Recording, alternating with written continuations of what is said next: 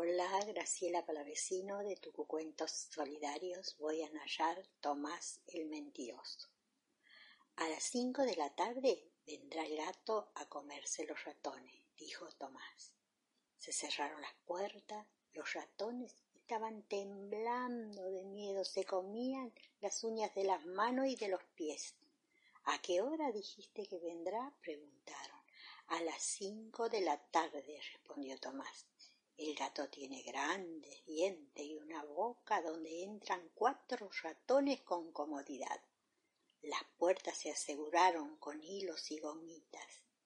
Los faroles se apagaron para que no los viera, se bañaron para que no los oliera y aguantaron la respiración para que no los oyera. El reloj cucú marcó las 5 menos 2 minutos. Faltan 120 segundos para que llegue el gato. Con su maullido terrorífico y sus grandes garras.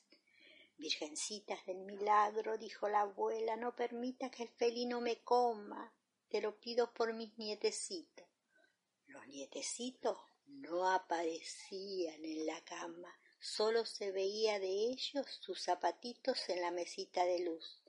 A las 5:01 y el gato no había llegado. —¿Qué le habrá pasado al gato? —preguntó el ratón fortachón.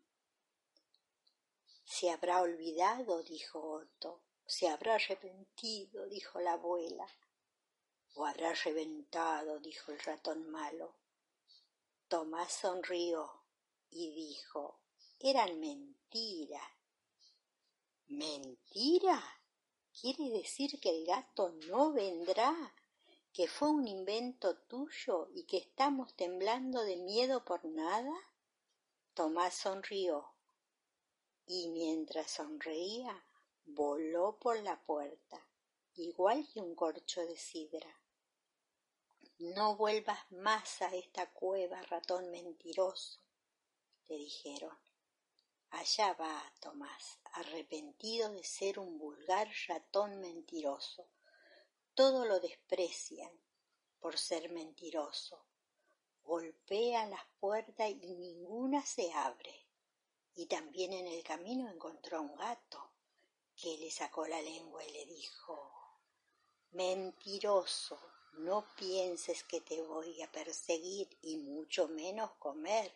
No vaya a ser contagioso eso de ser mentiroso. Tomás se puso a llorar con lágrimas de cocodrilo, sacó un pañuelo mentiroso y se sonó la nariz. En eso se acercó un ratoncito y le dijo: ven Tomás, ven a mi cueva. Lo llevó, lo sentó en una alfombra y le dijo: no vuelvas a mentir nunca más, porque las mentiras hacen mucho daño. Tomás asintió con la cabeza. ¿Será que Tomás aprendió la lección?